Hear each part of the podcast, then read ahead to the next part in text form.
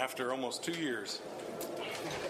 I wanted to have what we were going to be doing next, and I just I couldn't decide this week, so I'll have to decide next week.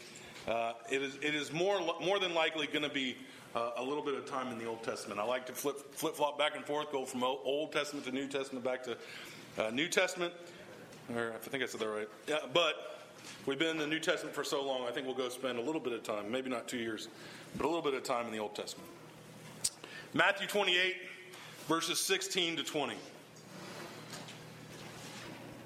Now the eleven disciples went to Galilee, to the mountain to which Jesus had directed them. And when they saw him, they worshipped him, but some doubted. And Jesus came and said to them, All authority in heaven and on earth has been given to me. Go therefore and make disciples of all nations, baptizing them in the name of the Father, and of the Son, and of the Holy Spirit, teaching them to observe all that I have commanded you. And behold, I am with you always to the end of the age. The grass withers and the flowers fade, but the word of our Lord stands forever. I don't know if you're anything like me, but growing up, we did many stupid things. I think that's part of growing up. You do stupid things. And I think one of the reoccurring themes in our stupidity uh, always had to do with fireworks. I don't know what it is with boys and fireworks. Uh, but you give us some fireworks, you don't give us a little bit of supervision, and we're going to do stupid things with them. That was no less true. You, you think of that's true of, of, in adolescence. That doesn't end in adolescence. Uh, I think it's just a boy thing. I remember in college, we stuck a bunch of sparklers down a uh, Pringles can and shoved a bunch of stuff in there just to see what it would do, and it was very bright and shiny, um, which is fun. Uh, but one of the stories I'll never forget from my childhood is we I had just started driving, so I was 15 years old, and there was this big empty parking lot in a neighborhood. It was backed by a waste treatment facility. And me and some friends decided we were going to have a firework war. I don't know if you've ever been part of a firework war, but the basic gist of it is to get bottle rockets and Roman candles and to try to shoot them at each other. It's very smart, it's very intelligent. You can tell that our IQ level was through the roof. So we're one day we're back in this this parking lot and it's and shooting fireworks at each other like smart people do. Uh, and this car came back in there. And this gun came out the window, and guy shot some fires in the fired some shots in the air. This is, I jump in my car, I get a few people in there with me, and I take off. There's still a bunch of people back there, and they go one way. I just left them. And you may be asking me at this point, what is the point of this story? The point is that it seems fantastic, doesn't it? It seems like I'm probably making it up. I'm not. It really happened. Uh, but the only thing that you have to go on is my word that the story occurred, right? It was a fantastic story. It was stupid. We were crazy, but it was no less true. We have just concluded Easter, right? The resurrection story. It has described life emerging from the empty tomb, from the shadow of the cross and death. A man has been crucified, and the claim is that he is risen from the dead. And to the watching world, this story seems preposterous. Just as you have, may have shaken your head at me and say, "There's no way that that's true." It's no, there's no way you got in your four door Taurus and avoid being shot by this guy. I don't know what he was doing. To this day, I don't know what he was doing. But it was true. And for us, with the story of the resurrection, we have evidences. The tomb was empty. Jesus was seen by many people, by the women, then disciples, and then eventually 500 at once. The reality is this that the movement of Jesus at his death should have been over. It should have been done. And, and certainly the Roman uh, authorities thought it was over, and certainly the Jewish leaders thought it was over. And they knew this from their own experience. There had been several small uprisings. A leader would come about, he would gather some people to himself.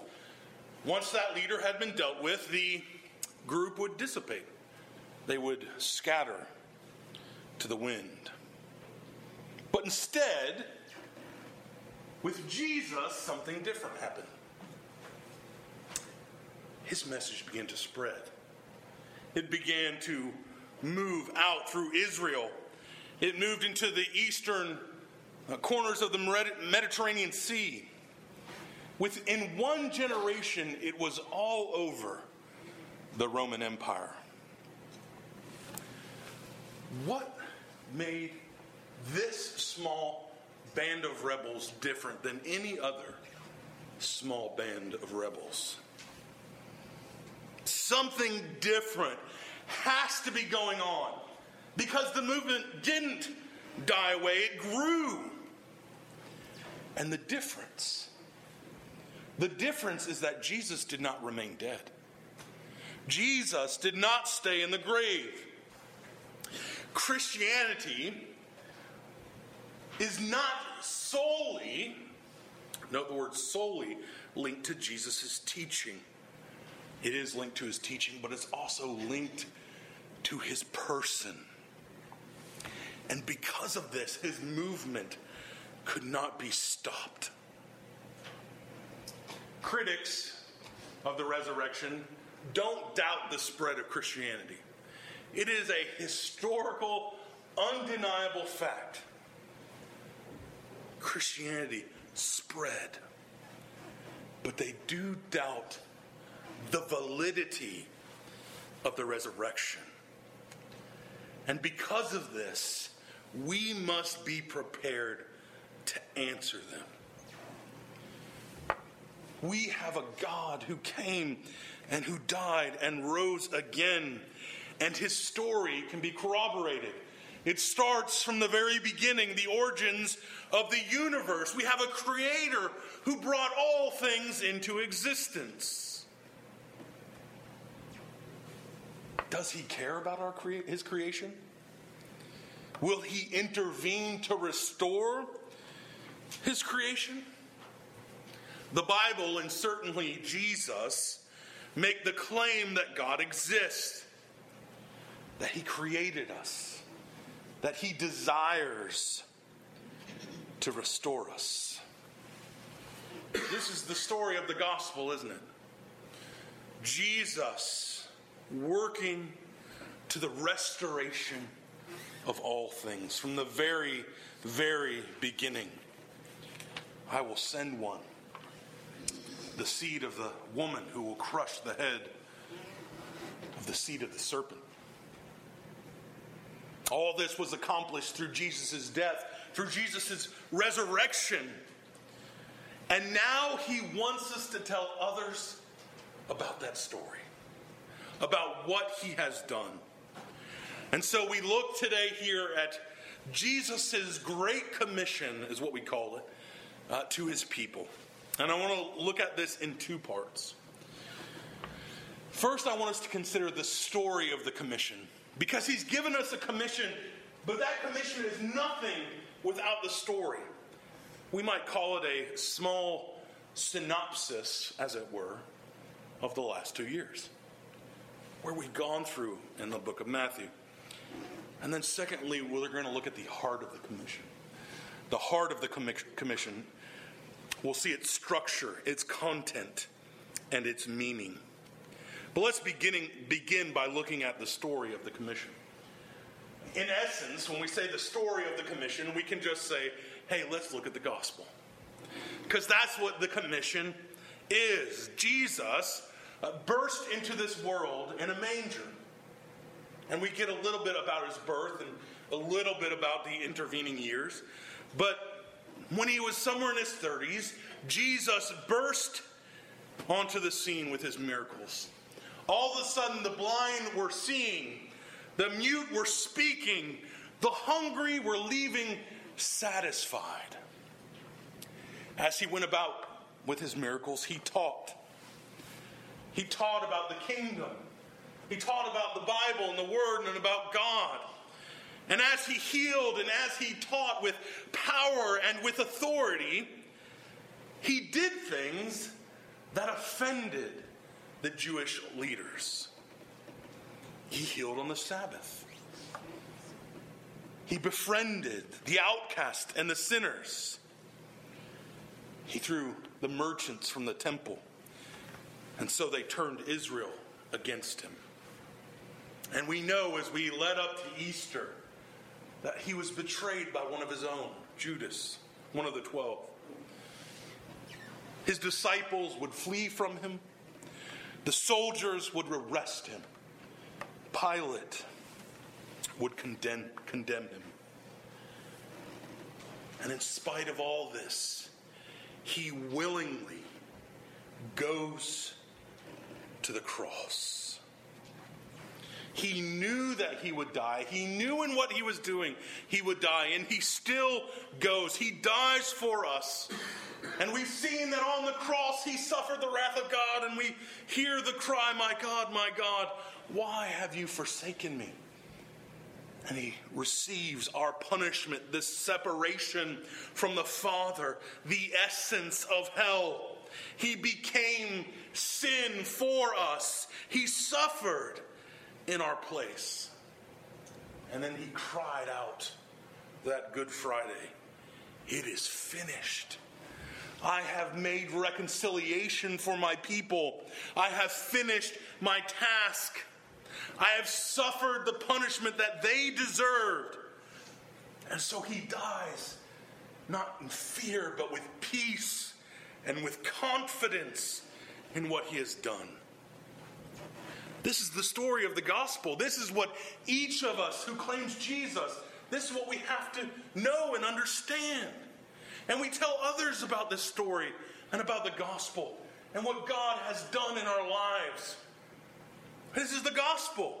If I come and I say, please come up here and tell me, tell me about how Jesus has worked in your life in some way, this has to be there.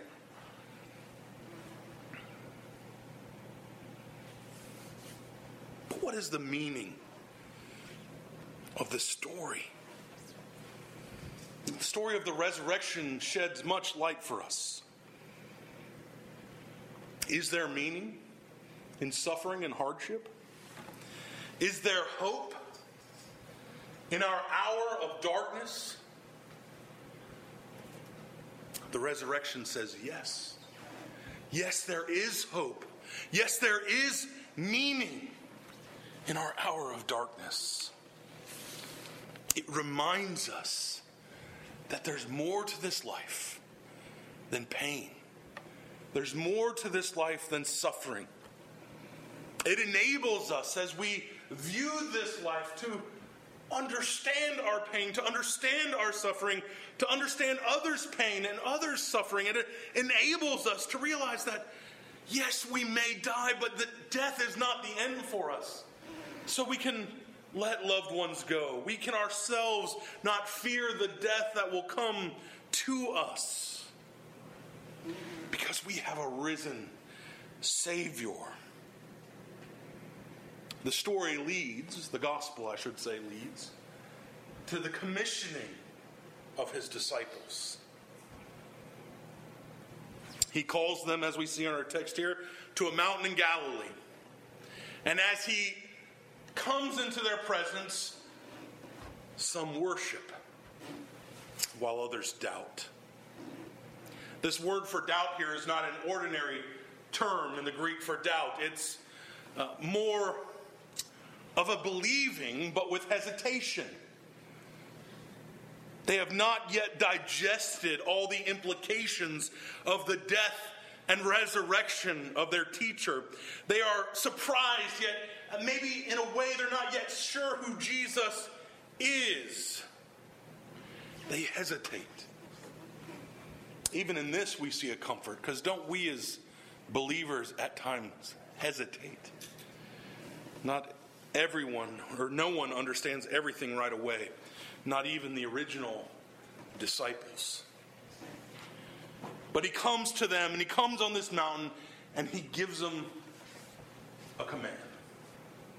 It's a command we've all heard, many of us can probably say from heart.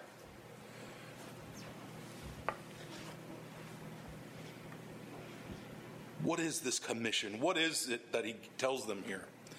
What is the final command that he gives to his disciples here on this earth? As we begin to look at the Great Commission, I want us to notice its structure. It begins and ends with a common element. He is giving them and giving us a reason for going. It begins by saying this All authority in heaven and earth has been given to me. First, Jesus tells them that he has all authority. In his earthly ministry, Jesus had self limited his authority. But now at his resurrection, he exercises all of his authority. God has bestowed that upon him. He sits at the right hand of God. He is reigning. He had come to serve, but now he will be served. He says, You are to go because I have all authority in heaven and on earth. But he concludes with this. It's kind of a sandwich here of reasons for going. Uh, first, because uh, Jesus has all authority, but second, uh, at the end here, he says, For I will be with you always to the end of the age. Jesus is God with us to redeem his people. He is God with us to purify his people. But he's also God with us to disciple the nations. We have his spirit as our strength. His spirit is here with us even now, comforting us for our mission, preparing us for our mission. We are not alone, and because we are not alone, he tells us to go But there's only one command here, really. He tells us how we're to do this command. There's several ways we know how to do this command, but there's only one real command here. Go therefore and make disciples. He's going to tell us how we make disciples. There's uh, several ways how we do this.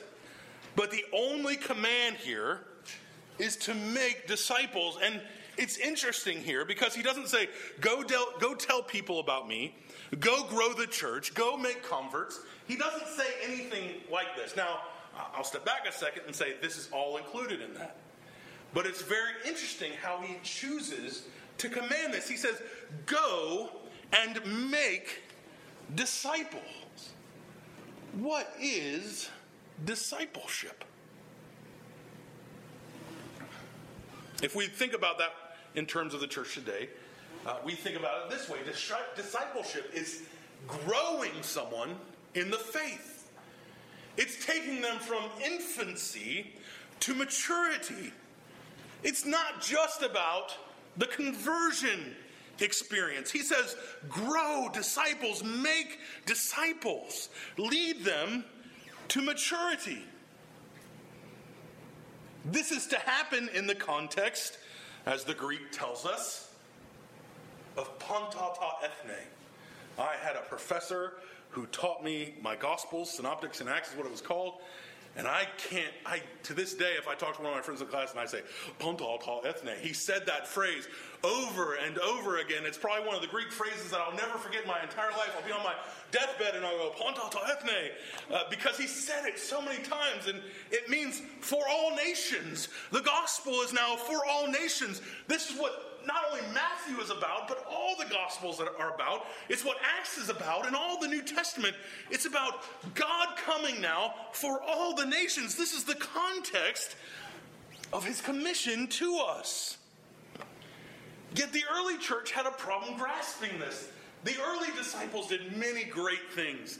They did miraculous things in the name of Jesus. They healed and preached with power. They had great courage when threatened. But early on, they just kind of hung out in Jerusalem. God had to raise up men who would go out of Jerusalem.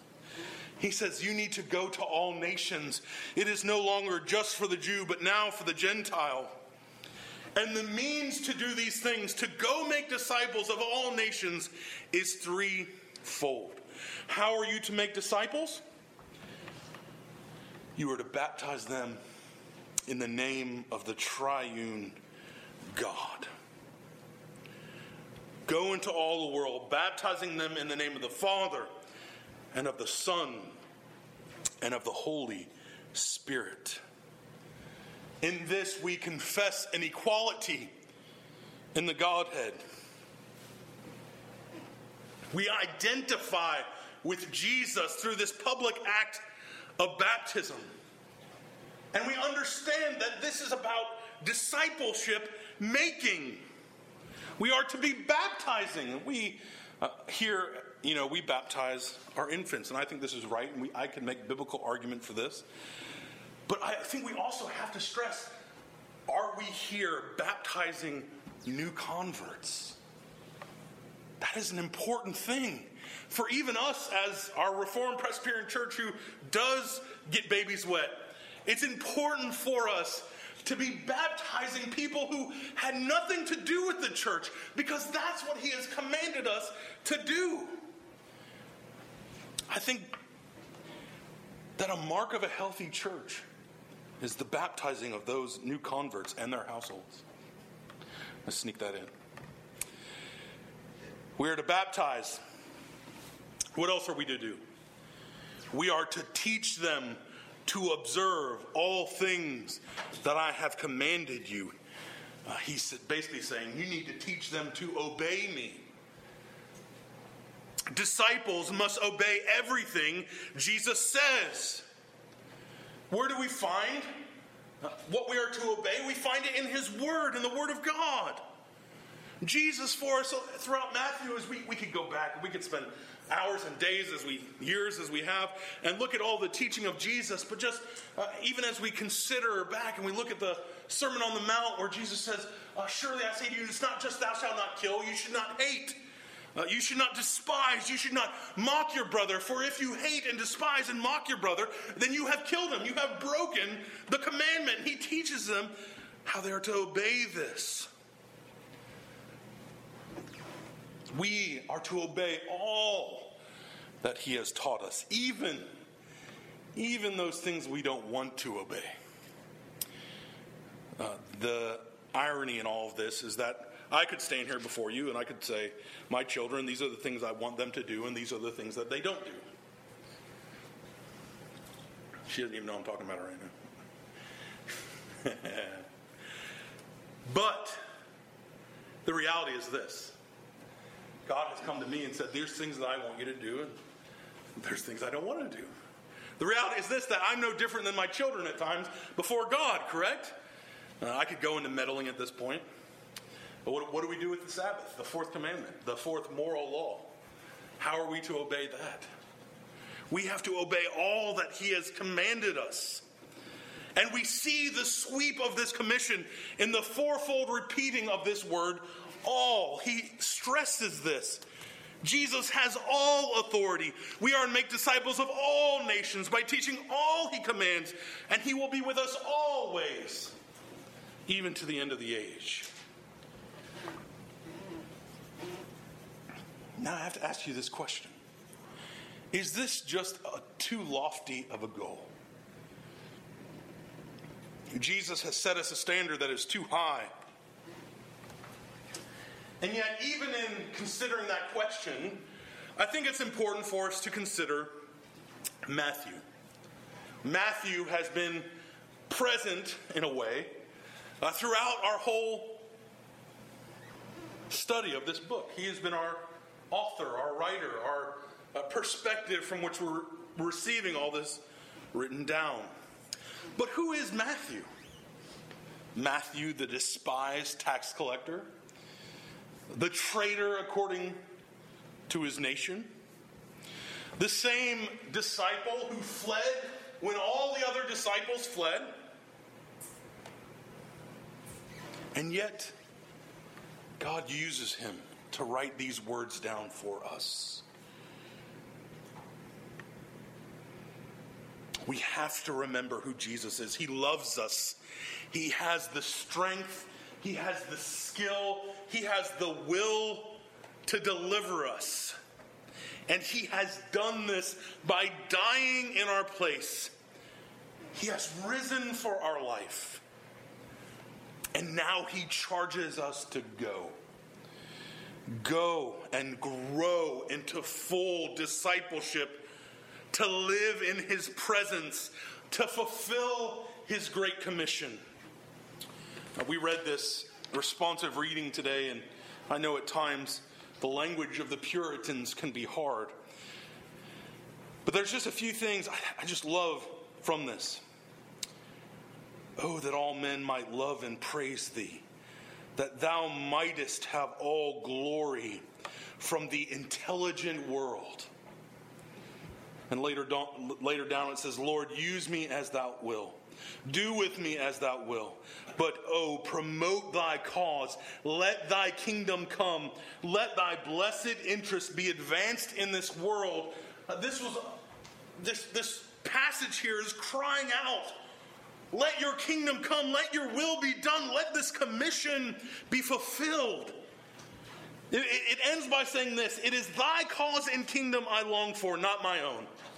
Brothers and sisters, it is, is it his cause and kingdom that you long for? We know the story of the gospel. We've all heard it. We, a lot of us here have grown up with it. We know the wondrous thing that Jesus has done for us. We know the grace and favor that we received that we did not deserve. We knew what we know what he has done in his life. That he came and he perfectly followed the law. That he did not deserve the punishment that he received. But he stood in our place and received that punishment. We know the gospel. It cannot become a pedantic or nonchalant term for us. The gospel, it, it, the word itself even can be overused and neglected. And yeah, yeah, yeah, got it, gospel, got it. We hear it all the time. But knowing the gospel, knowing truly what Jesus has done for you, how will you respond? We have been called to a task. Each of us who has called Jesus our own has been called to a task, not just those who commit their life to the mission field. We are all missionaries. We all are to go and make disciples. It is the most important thing that we can do in our lives to grow people in the faith. I think in the church lately there's been a culture that is concerned with converts. What do I mean by that? Once the profession of faith is made, that's all that's important. Once we get someone to profess, then we can move on and we can get someone else to profess.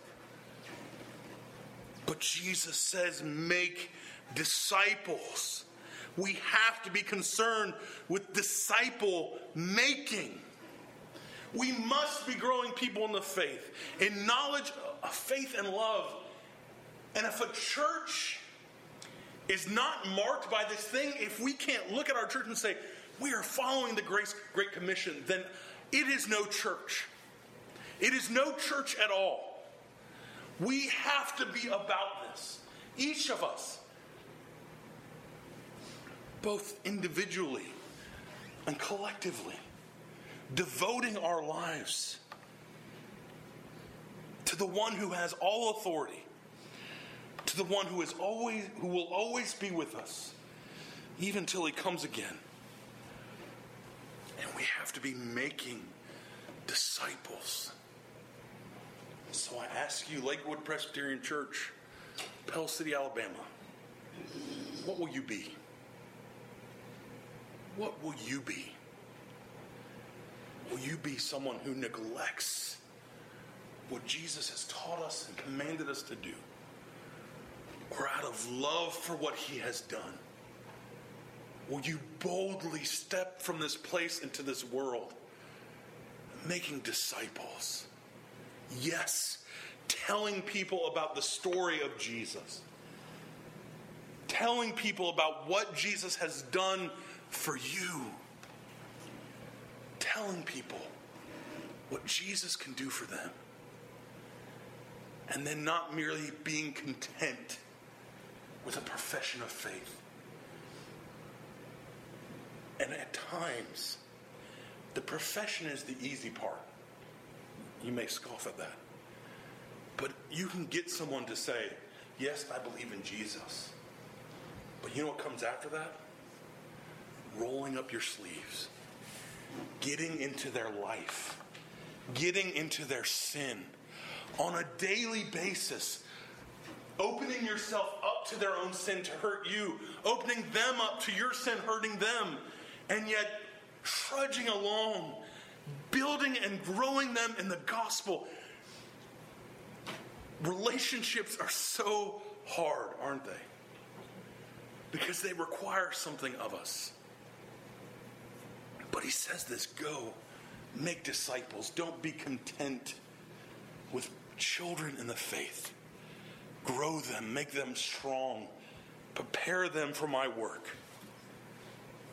This is what he has called us to. And it is hard, and it is dirty, and it is messy and it's not always fun. And sometimes it's a 2 a.m. or a 3 a.m. phone call and it's dropping what you're doing and going and helping and all these things. And it's hard, it's inconvenient, it's troubling. And yet, as we look at it in the light of the cross, and we look at it in the light of eternity, Oh, what a blessing it is that we can be involved. He doesn't need us, but He uses us for the glory of His kingdom, for the building of our own faith. Brothers and sisters, it's my prayer that this commission and all that comes before it, the gospel upon which it stands, would so grab our hearts that we cannot help but obey it. Oh, would that be true?